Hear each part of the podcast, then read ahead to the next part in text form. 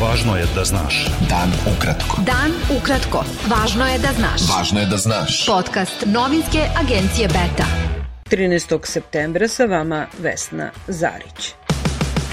Visoki predstavnik Evropske unije Josep Borrell rekao je da ukoliko Evropska unija ne stabilizuje Balkan i ne reši pitanje Beograda i Prištine, neće moći da se smatra geopolitičkom silom. Borrell je rekao u intervju za Financial Times od nedelje, u kome je govorio o spoljnoj politici Unije da Balkan za Brisel takođe predstavlja razlog za zabrinutost. Ako mi ne stabilizujemo Balkan, bit će teško da se smatramo geopolitičkom silom, rekao je Borrell. Šef delegacije Evropske unije u Srbiji Sem Fabrici rekao u intervju za Blic da proevropske reforme u Srbiji moraju da se nastave, a zamah dijaloga održi, kao i da nema razloga da se određuju vremenski rokovi za dijalog sa Prištinom koji se odvija pod pokroviteljstvom Evropske unije. U poslednja 24 sata u Srbiji još dve osobe umrle su od posledica infekcije koronavirusom, čime je ukupan broj umrlih porastao na 733. Koronavirus je potvrđen kod 108 osoba. Na respiratorima se nalazi 28 pacijenata, a hospitalizovano je 390. Ministar zdravlja Zlatibor Lončar izjavio je da su epidemiološke mere koje su uvedene dale rezultate, ali da on i drugi stručnjaci nisu zadovoljni jer su građani i dalje previše opušteni. Lončar je gostujući na TV Prva rekao da se vakcina protiv virusa COVID-19 očekuje oko nove godine i istakao da će ona biti besplatna i na dobrovoljnoj bazi. Ministarstvo unutrašnjih poslova saopštilo je da su netečni navodi koji su se pojavili na društvenim mrežama da je 28-godišnji mladić koji je pretučen u Jevrijskoj ulici u Novom Sadu preminuo i apelao da se ne šire netačne informacije.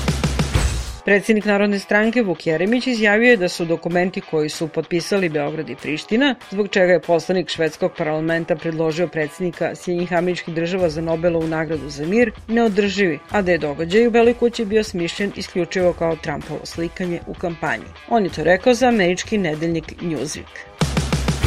Potpredsednica vlade Srbije i članica predsedništva Srpske napredne stranke Zorana Mihajlović ocenila je danas da je predsednik Narodne stranke Vuk Jeremić svestan da Srbija danas više nije gubitnik na međunarodnoj sceni kao što je prema njenim rečima bila u vreme dok je on bio na vlasti.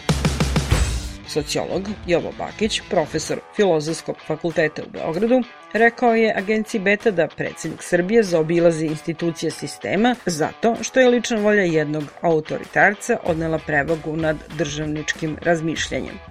Beta.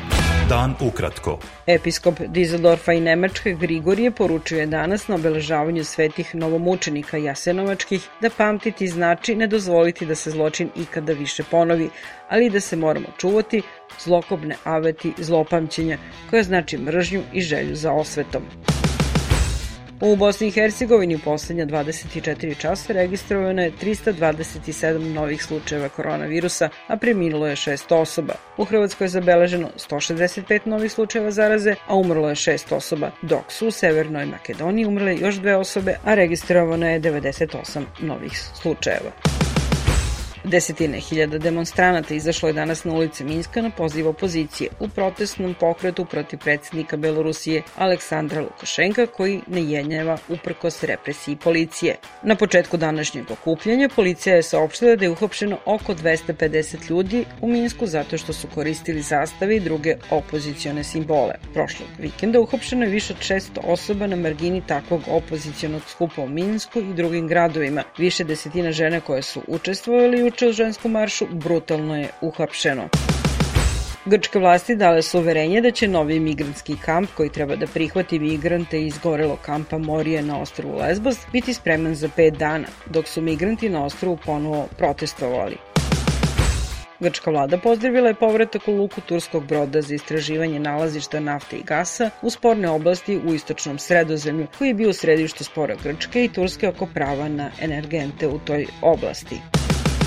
Bivši gradonačelnik Njujorka Michael Bloomberg izdvojio je najmanje 100 miliona dolara kako bi pomogao u predsedničkoj kampanji demokratskom kandidatu Josephu Bidenu u ključnoj saveznoj državi Floridi. Bloombergova finansijska infuzija pokazuje zabrinutost demokrata zbog prilično izjednačene podrške predsedničkim kandidatima na Floridi, koja je prioritet za predsednika Donalda Trumpa.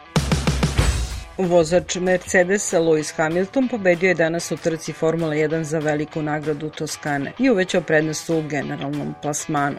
Hamilton je ostvario 90. pobedu u karijeri i sada ima jednu manje od rekordera Mihajla Schumachera. Britanac je ostvario šestu pobedu u sezoni. Bila je ovo poslednja informacija za danas, sa vama bila Vesna Zarić. Slušajte nas sutra u isto vreme. Pratite nas na portalu beta.rs i društvenim mrežama. Važno je da znaš. Dan ukratko. Podcast novinske agencije Beta.